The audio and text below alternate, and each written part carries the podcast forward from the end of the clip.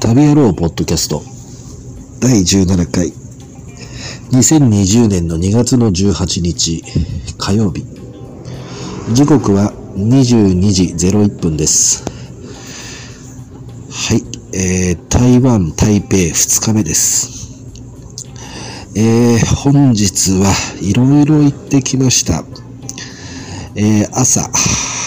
ホテルを10時前ぐらいに出ましてえー、と、まずは有名な観光地9分というところに行ってきました。この9分はですね、えー、千と千尋の神隠しの映画のモデルになった場所ということらしいですね。で、えー、台北ではなくてね、えー、台北から、まあ、電車で1時間ぐらいですかね。えー、トータルで、まあ、電車乗り継いで1時間ちょっとぐらいで行ける、日帰りでできるね、えー、観光地。まあ、東京で言うと感覚的には、まあ、箱根とか、あまあ、そんな感じになるんでしょうか。うん。箱根よりはちょっと近いような気がしますけどね。はい。えー、まあ、あの、まずね、えー、ロマンスカーみたいなね、あの、箱根行くときにロマンスカーとか新宿から出てますけど、専用の電車ね。あんな感じの電車に乗ってね、あの、行ったんですよ。まあ早かったです。30分、電車だと30分。で、バスだと1時間半ぐらいかかるのかな ?2 時間ぐらいかかるのかな？まあ、とにかくこの電車だとすぐヒューッと行っちゃうんでね。まあ、それで、えっ、ー、と、まあ、えー、9分の、えー、まあ、最寄り駅に降りて、そこからバスに乗り継いで、まあ、1時間ぐらいでね、えー、まあ、着きましたけど。でね、もう台湾らしいね、雰囲気っていうのかな。っていうのをもう味わうことができました。ああの、行く前まではね、正直ね、どんなもんかなと、あんまり期待してなかったんですけど、行ったらね、あもう、やっぱ行ってきてよかったなというね、ぐらいの感じで、まず眺めも、山のね、中腹が、まあ、その9分というね、えー、場所で、山の、こう、斜面をですね、ずっとこう、開拓されて、昔からね、で、なんかできたような、あの、街なんですけどね。あの、赤い台湾の提灯とかがブワーってたくさんあったりとかしてね。まあ、千と千尋の神隠しのね、映画に出てくるあの、湯婆婆のね、あの、ありますよね。あの、湯屋、お風呂屋さんみたいな。まあ、あれのモデルになってますから、まあ、本当にね、うん、非常にあんな感じの雰囲気があって、なんていうか、ノスタルジックなね、感じみたい、感じでしたね。で、もともとはね、あの、なんか、金鉱、いわゆる金山みたいなところで、採掘がなんか足からあって、で、そういうところでどんどんどんどんこう開拓されてったみたいですね。はい。まあ、あの、9分に行くとね、もう本当に千と千尋の神隠しに出てくるね、キャラクターグッズがね、もうそこら中にたくさん売ってましたね。うん、まあ本当雰囲気がありました。一度はね、えー、やっぱり行くべき場所だなと思いましたね。はい。あのー、結構ね、あの、この9分のですね、えー、じっくりと歩いて、こう、千と千尋みたいなね、あの雰囲気のところをこう、歩いていけるんですよ。全然あの小さくない。結構、あの、あのもう2時間ぐらいずっと、ね、いたら多分2、3時間はずっと普通に入れるんじゃないですかね。えー、で、まあ、9分だと、まあ、台湾で美味しいと言われているような、えー、食事なんかももう食堂に全部揃ってるのね。みんな観光客がたくさんいるから。だからもう9分行くともう大体もう台湾で有名な、あの、食い物っていうのはね、食べれるんですよ。うん。で、僕も食べました。相変わらずですね、またあの、えー、っと、なんだ、ぶ、肉そぼろ飯まあ、ご飯に、えー、そぼろ飯、肉がね、細かくそぼろになったようなのが、まあ、乗っかってるんですけどね。うん、まあ、なんだろう、日本の牛丼の小さい版みたいな感じですかね。うん、で、まあ、昨日も食べましたけど、まあ正直それが美味しくなかったっていうね、昨日オチがあったんですけど、で、今日もちょっと9分で食べたんですけど、正直、そこの食堂はまた僕口に合わなくて、なんだろうね。ああ、薄味なんですよね。あの、どこもかしこもなんか。で、そこでもまた旧、あの、その肉そぼろ飯と同時に注文したのは、やっぱりその有名な、その、台湾で有名な、なんか、あんかけうどんみたいなものを注文したんですけど、それも正直ちょっとなんだかなっていうね、感じの味で、うん、なんでしょうねっていう感じだったんですけど、まあちょっと残念だったんですよ。で、えっ、ー、と、まあ9分であとデザート的なものもなんかちょっと食べたりとかして、でそれもちょっといまいちだった。味が薄味でね。うん、で、うわで僕はもう正直ね、その時点でね、昨日昨晩といいね、もう今朝のね、この9分での食事といいね、おお、もう、俺はもう台湾の飯っていうのは合わないんだな。まあ諦めるしかないな。もしくは俺の舌がバカ舌になったんだなと思って、まあ諦めたんですよ。もう調子悪いんだな、俺の舌が。舌、舌に俺の、俺の舌に問題があるんだろうぐらいな感じでね。あの、でも台湾っていうのはほら、もう元々僕はもう台湾の飯といえば、もう美味しいというイメージがずっとあったんでね。非常に残念だったんですよ。僕のまあ下の調子が悪いんだなっていうね、結論に至って、まあ9分をまた歩き回ってたんですけど、したら9分で、まあいろいろこの肉の乾燥ものとかね、あとなんか、うん、なんかいろいろ、まあ、あの、試食みたいなのもいろいろね、食べさせてくれるんですよね。いろいろ配ってるんですよ。あの食堂でなんか食べてって食べてってみたいな感じでね、お茶をまたこう試食で飲ませてくれたりとかね。で結構そういうところでもうガツガツガツガツ僕のバカ舌ですから、あの、なんかうまいものあるだろうと思って、このバカ舌なりに一生懸命努力した結果ね、なんか乾燥肉がね、やたらうまかったのね。試食で。あれ？これうまいなと。俺バカ舌じゃねえぞ、これと。ってことは、やっぱり味が薄味だから俺には合わないのかっていう風な感じで、まあ結論になって、でね、まあ9分とにかく素晴らしかったですよ。うん、で、まあ9分でまあ十分楽しみまして。でね、午後、えー、まあ、台北の方にね、また戻ってきたんですね、電車でね。で、まあ、まあ時間もまだちょっと早かったんで、まあ、夕方ぐらいだったんです、まだね。で、これでまたホテル戻るのもちょっとまだ早いしなと思って、台湾といえば占いなんかもすごく人気があるみたいで、で、まあ、一応ね、観光客、台湾2日目ですから、まあ、占い自体にそれほど、まあ、ほぼほぼ興味はないにしても、あの、まあ、台湾では人気があるから、せっかく観光で来てるんだから、台湾の占いを占ってもらおうと。まあ、それも一つの経験とね、して。で、えー、台湾にはですね、えー、台北にはですね、2カ所大きな占いの集まったそういう場所があるようなんですね。で、えー、なんか占い横丁とかっていうところとか、あともう一個が、なんだっけな、なんとかっていうね。そっちの方が大きいらしいんだけど、龍山寺っていうその駅があって、地下鉄のね。で、そのお寺の、龍山寺っていうお寺のすぐ近くに、その占いがね、バッと集まってる場所がある。で、えー、まあ、それはまあ、あの、ネットで調べてね、有名だということで。で、えー、そこに行ってきました。で、日本語 OK なんですね。日本語喋れるその占い師さんっていうのはいるんですね。で、まあ行ったら案の定やっぱ占い日本語 OK の人がいて、まあそこでですね、えー、ちょっと日本にはない、えー、なんか、よく、えー、よくわかんない、あ、なんだっけな、よくわかんない、よくわかんないなって怒られちゃうな。えっ、ー、とね、ちょっと今ね、写真見ればね、あるんですよ。な、なんて言ったかな。えーと、あった。えっ、ー、とね、えー、死人数。死人数という占いの名前。要は、市中水明ってありますよね。日本でも有名な市中水明。ね。あの、市中水明と同じように、死人数という占いがあるんですね。で、これは、日本にはないよって言われて。ほとんどないよと。まだあんまりない。全然知らないよ、みんな死人数は。つって言われて。じゃあ、せっかくなんで、あのー、じゃあ死人数の占いでお願いしますって言って、でね、今はセットで、あの、もう一個占いが選び、あの、無料でできるからって言われてね、何にするって言われて、まあいろいろあったんですよ。文鳥占いとかね、文豪占いとか手相とかね、あって、で、えー、じゃあ日本であんまりメジャーじゃないのどれですかって言ったら、文鳥占いは日本ではあんまりやんないよね、とか言って。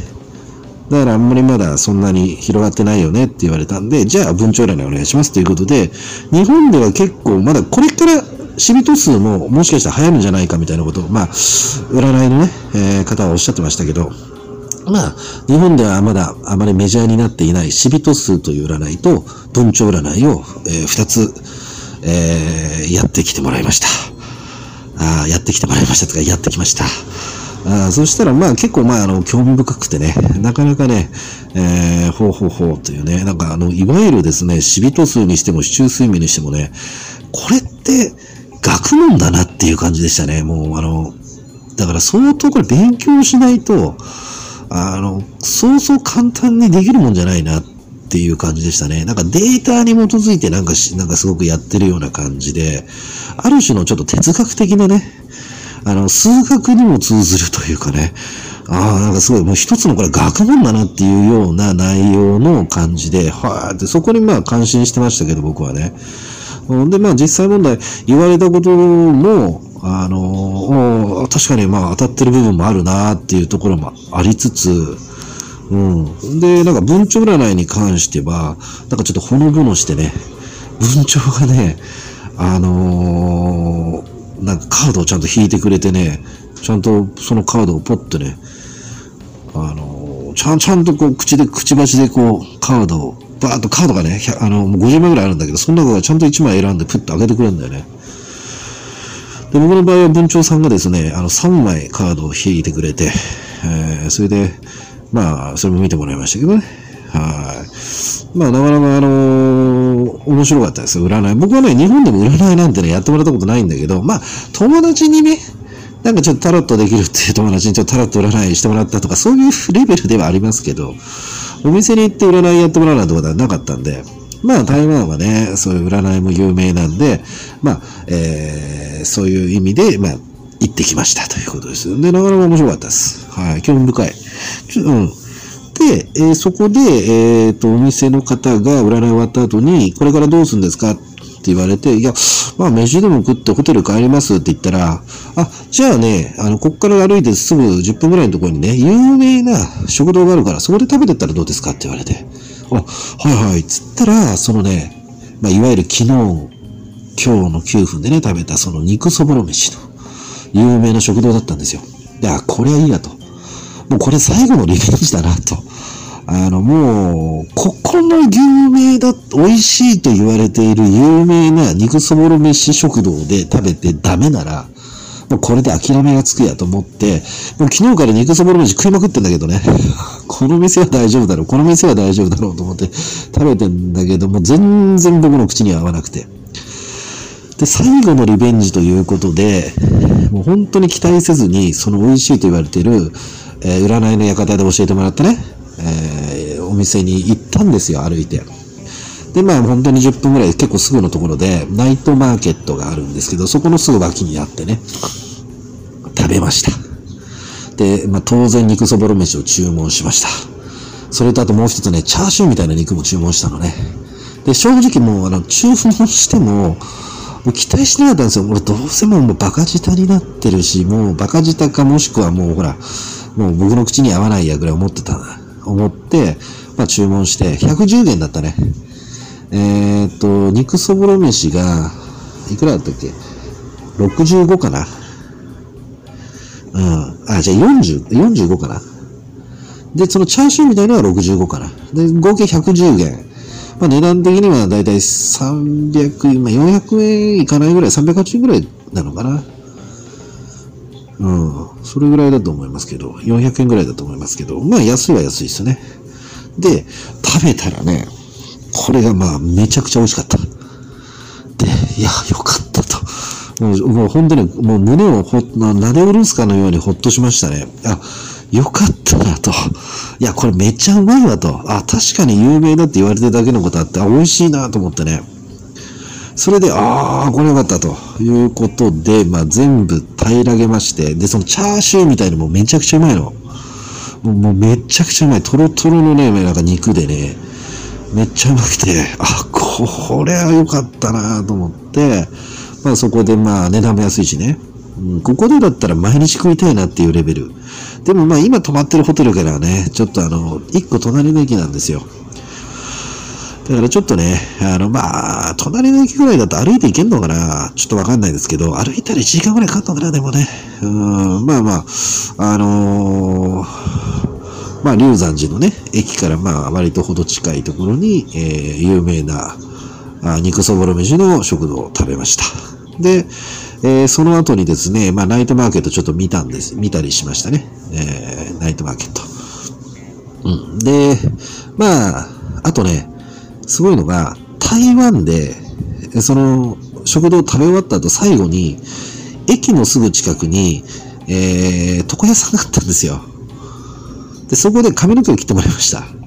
もうね、なんかね、髪の毛がね、あの、日本でも切ってもらったんだけど、なんか割とちょっと長めに切ってもらってたんで、もう毎朝ね、今日もそうなんだけど、ワックスとかでセットするのがめんどくさくてね。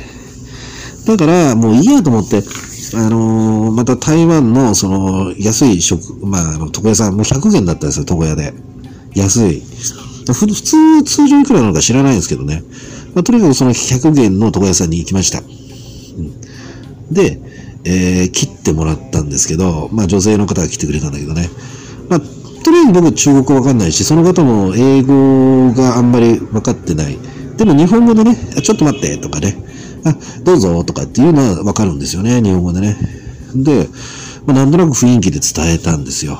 で、まあ、まあ、どんな感じでも、まあね、今更髪型なんか気にするような、あの、容姿でもないですから、ね、そんな年齢でもないですし。だからまあいいやと思って、とにかく短くさっぱり切ってもらおうと思って、切ってもらったらですね、これがですね、もう僕が、あの、まあ、あんまり伝えることはできないけど、僕はリアクションで伝えたんですよね。うん、そしたらね、もうね、僕の思ってる以上に、もう、ドンピシャで、その髪型にしてくれたのよ。っていうか、すげえなと、この人の理解力はと。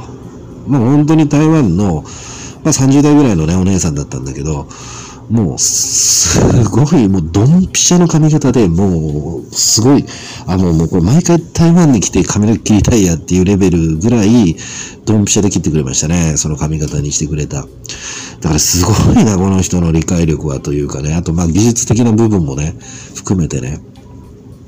まあ、非常にちょっとさっぱりして、えー、いい感じになりました。僕はもう本当に切った後、もう気に入ってね、あありがとうございますつっても深々と、まあ、お礼を言いながら、えー、あの、お店を出ましたけどね。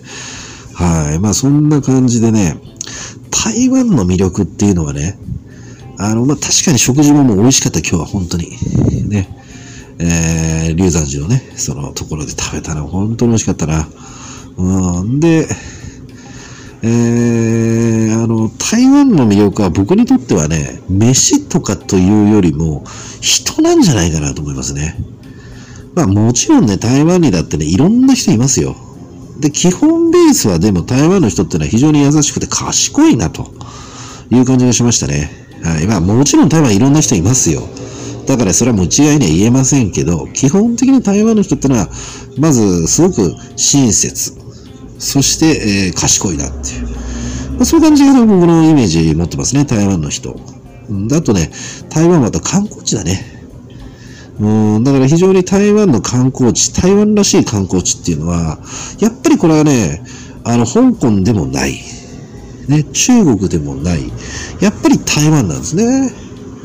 だから台湾はやはり台湾なんですね。うん。だからやっぱりほら、香港とかね、中国とか、まあ基本的に中華圏ですから、あの、似たようなもんじゃないの？って僕は思ってたんですけど、やっぱり台湾には台湾のオリジナリティがあるわけですね。だから他ともまた違う台湾らしさっていうのを非常に感じることができて、いやー、これはそれはそれでね、あの、良かったですね。はい。だから、うん、台湾観光っていうのは、あの、非常にね、あの、台湾の街自体、台北の街自体僕は正直言ってそんな大きくないな。割とこじんまりしてるなと思ったんですよ。印象的にね。いや、あの、街自体はでもすごく盛り上がってますよ。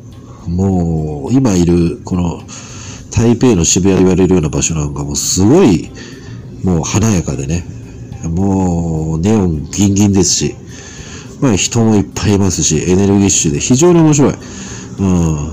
だから、まあ、これはこれでもう僕はいいなと思いますし、うん。であと、台湾はね、あとね、台北はもう便利ですね。そこら中にコンビニがあるしね、セブンイレブン、ファミリーマートとかもそこら中にある。だから夜でもね、買い物できるし、夜遅くでも結構店やってるし、非常に台湾いいなと思いました。うん。ということでね、あの、昨日のからね、2日目にして、えー台湾の魅力っていうものを肌で感じることができてきましたね。明日また3日目どうなるのか、また印象が少し変わってくると思います。えー明日は明日でですね、えーまたどこか調べて観光地に行ってこようかと思ってますね。はい。えーはい。ということでございます。えー台湾、台北2日目、えーの、おまあ、今日一日の様子でした。